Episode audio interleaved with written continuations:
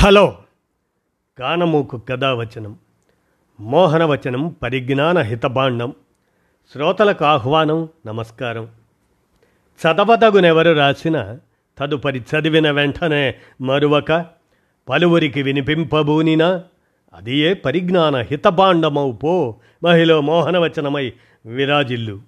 పరిజ్ఞాన హితబాండం లక్ష్యం ప్రతివారీ సమాచార హక్కు ఆస్ఫూర్తితోనే ఇప్పుడు చెలసాని వెంకటరామారావు విరచిత అంశం దేశ భవిష్యత్తుకై తాత్విక కార్యాచరణ అనే దాన్ని ఇప్పుడు మీ కానమోకు కథావచనం శ్రోతలకు మీ కానమోకు స్వరంలో వినిపిస్తాను. వినండి. దేశ భవిష్యత్తుకై తాత్విక కార్యాచరణ. ఇక వినండి. వ్యవసాయాన్ని నిర్లక్ష్యం చేసిన నేటి ప్రభుత్వం. ఆదర్శ రాజ్య స్థాపకనకు కలలుగన్న గ్రీకు తత్వవేత్త ప్లాటో. పాలకుడు ఒక తత్వవేత్తగా విద్యావంతునిగా ఉండాలని భావించాడు. సమాజం అభివృద్ధి సాధించాలంటే పాలకులు సైనికులు రైతులు మూడు తరగతులుగా క్రియాశీలక పాత్ర వహించాలని భావించారు.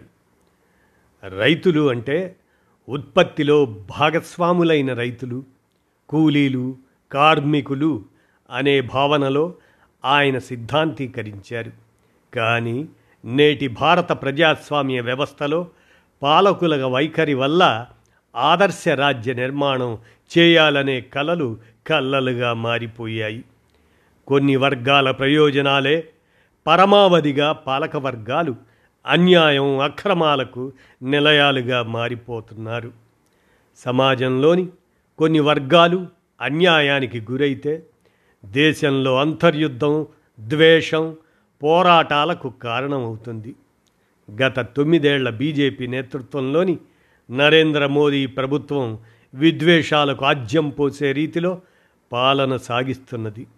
దీనికి నిరసనగా దేశవ్యాప్తంగా రైతులు కార్మికులు ఉద్యోగులు వివిధ వర్గాల ప్రజలు తీవ్ర ఆందోళనలు చేసినా ప్రభుత్వం తన విధానాలను మార్చుకోకపోగా మరింతగా ప్రజలను చీల్చే విధంగా మతం కులం సంస్కృతి పరంగా విభజించి పాలించే రాజనీతిని ప్రయోగిస్తున్నది.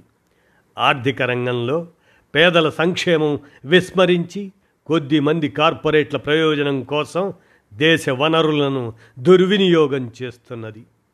అనివార్య స్థితిలో ఇరవై ఇరవై మూడు ఆగస్టు ఇరవై నాలుగున దేశ రాజధాని న్యూఢిల్లీలోని తల్కతోరా స్టేడియంలో కేంద్ర కార్మిక సంఘాల ఐక్యవేదిక వివిధ ఉద్యోగ ఫెడరేషన్లు అసోసియేషన్లతో పాటు సంయుక్త కిసాన్ మోర్చాకు చెందిన వేలాది మంది రైతులు కార్మికులు రానున్న కాలంలో పెద్ద ఎత్తున మోదీ ప్రభుత్వ రైతు కార్మిక వ్యతిరేకం విధానాలపై సమరశంఖం పూరించాలని నిర్ణయించారు.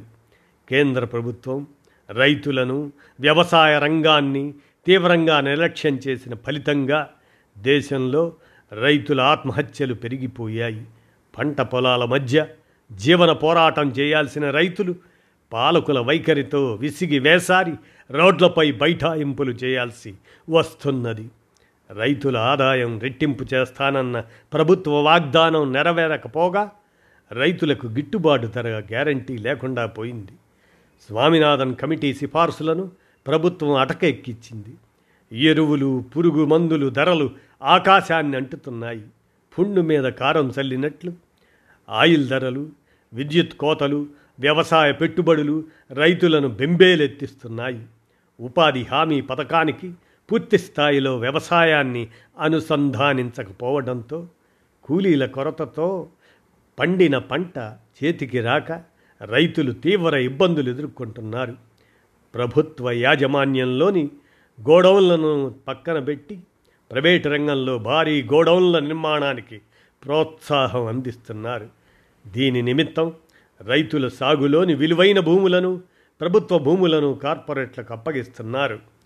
పంటల బీమా పథకాన్ని అమలు చేయటంలో గ్రామాలు ప్రాతిపదికగా తీసుకోవాలనే డిమాండ్ను ప్రభుత్వం పెడచెవిన పెడుతున్నది. ఉద్యానవన పంటలకు బీమా సౌకర్యం లేనందున ప్రకృతి వైపరీత్యాలకు తెగుళ్ళకు రైతులు బలిపశువులుగా మారుతున్నారు. పంటల బీమా పథకం ఆచరణలో రైతులకు ఏమాత్రం ఉపయోగం లేని వ్యర్థ పథకంగా మిగిలిపోతున్నది.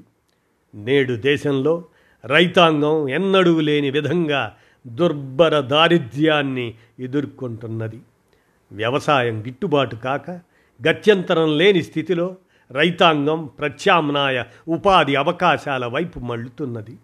కౌలు రైతులు వ్యవసాయం మీదనే ఆధారపడటం వల్ల ఉత్పత్తి తగ్గి వినియోగదారులపై తీవ్ర భారం పడుతున్నది. ఇక కార్మికులు ఉద్యోగులు అధిక ధరలతో తమ నిజ వేతనాలు పడిపోయి అస్తవ్యస్త పరిస్థితులను ఎదుర్కొంటున్నారు. ఉన్న ఉద్యోగాలను కోల్పోతున్నారు. నిరుద్యోగ సైన్యం రోజురోజుకు పెరిగిపోతున్నది. శాశ్వత ఉద్యోగాల కల్పన ఎండమావిగా మారింది. కాంట్రాక్ట్ అవుట్సోర్సింగ్ తాత్కాలిక ఉద్యోగాలు కల్పించి సమస్య తీవ్రత తక్కువ చేయాలని ప్రభుత్వం భావిస్తున్నది. పని గంటలు పెంచి శ్రామికుల శ్రమశక్తిని దోపిడీ చేయాలని చూస్తున్నది.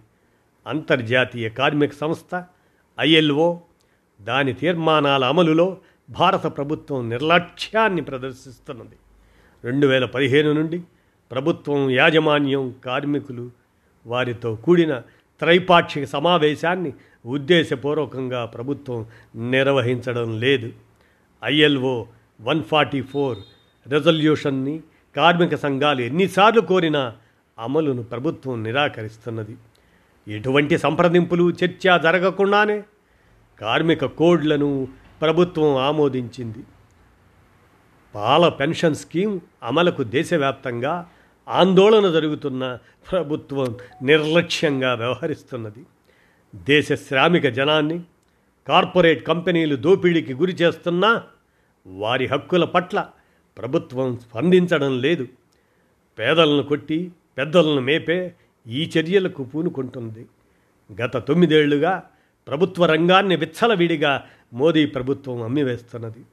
లక్షల కోట్ల కార్పొరేట్ల రుణ బకాయిలను రద్దు చేసి పేదలపై భారం మోపుతున్నది. గ్రామీణ ఉపాధి హామీ పథకాన్ని ప్రభుత్వ పంపిణీ పథకాన్ని నిర్వీర్యం చేస్తున్నది. జీఎస్టీ పేరుతో ప్రజలపై పన్నుల భారం పెరిగిపోయింది. రైతు రుణమాఫీ పథకాన్ని అమలు చేసి సంక్షోభంలో ఉన్న వ్యవసాయ రంగాన్ని గట్టెక్కించే ప్రయత్నం జరగడం లేదు. దేశంలో పేదరికం అసమానతలు పెరిగిపోతున్నాయి. మానవ స్వేచ్ఛా సూచిలో ఇరవై ఇరవై రెండు నాటి భారతదేశం నూట అరవై ఐదు దేశాలలో నూట పన్నెండవ స్థానానికి దిగజారింది.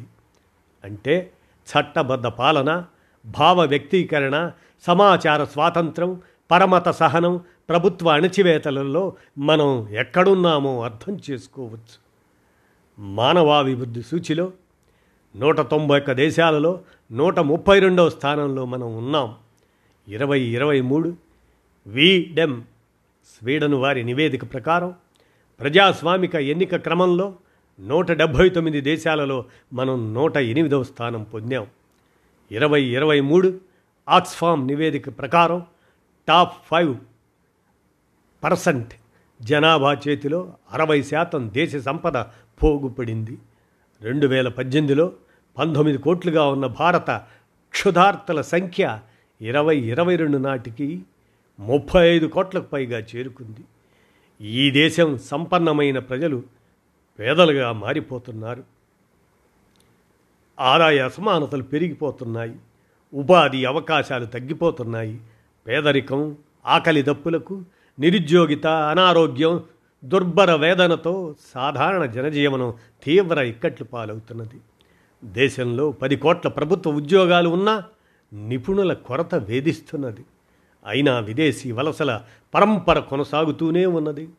దేశ జనాభాలో ముప్పై ఐదేళ్ళ యువతరం అరవై ఆరు శాతంగా ఉంది. వీరి అవసరాలకు అనుగుణంగా విద్య ఉపాధి శిక్షణ వంటి కార్యక్రమాల నిర్వహణయే లేదు. సాధారణ ప్రజల ఆదాయం పెరిగితేనే ప్రజల జీవన ప్రమాణాలు పెరుగుతాయి. అప్పుడే దేశం అభివృద్ధి చెందినట్లు లెక్క. ఈ వాస్తవాలు తెలిసినా పాలకులు తెలియనట్లు తెలివిగా వ్యవహరిస్తున్నారు. గత తొమ్మిదేళ్ళుగా రేవులు విద్యుత్ కేంద్రాలు విమానాశ్రయాలు చమురు బొగ్గు గనులు బ్యాంకింగ్ ఇన్సూరెన్స్ రంగాలు ఆశ్రిత పెట్టుబడిదారుల చేతుల్లోకి వెళ్ళిపోయాయి. ఈ దేశ అపర కుబేరుల చేతుల్లో అపార సంపద చేరింది. సామాన్య ప్రజలు పేదరికంలో మగ్గుతున్నారు. అయినా దేశం గొప్పగా ఉందని ప్రజల జీవన ప్రమాణాలు పెరిగాయని మోదీ ప్రభుత్వం ప్రచారం చేస్తున్నది. ఇరవై నలభై ఏడు నాటికి దేశం ప్రపంచంలో ధనిక దేశాల సరసన చేరుతుందని ప్రచారం చేస్తున్నారు. కానీ వాస్తవ పరిస్థితులు దీనికి భిన్నంగా ఉన్నాయి. ఇంటి పేరు కస్తూరి వారు ఇంటిలో గబ్బిలాల కంపు అన్నట్లుగా దేశం స్థితి తయారయ్యింది. ఈ వాస్తవాల వెలుగులో మోదీ ప్రభుత్వ విధానాలకు వ్యతిరేకంగా దేశ రైతాంగం కార్మికుల ఐక్య పోరాటం జరపాలని నిర్ణయించడం అందుకు కార్యాచరణకు దేశం ముందు పెట్టడం హర్షించదగ్గ పరిణామం.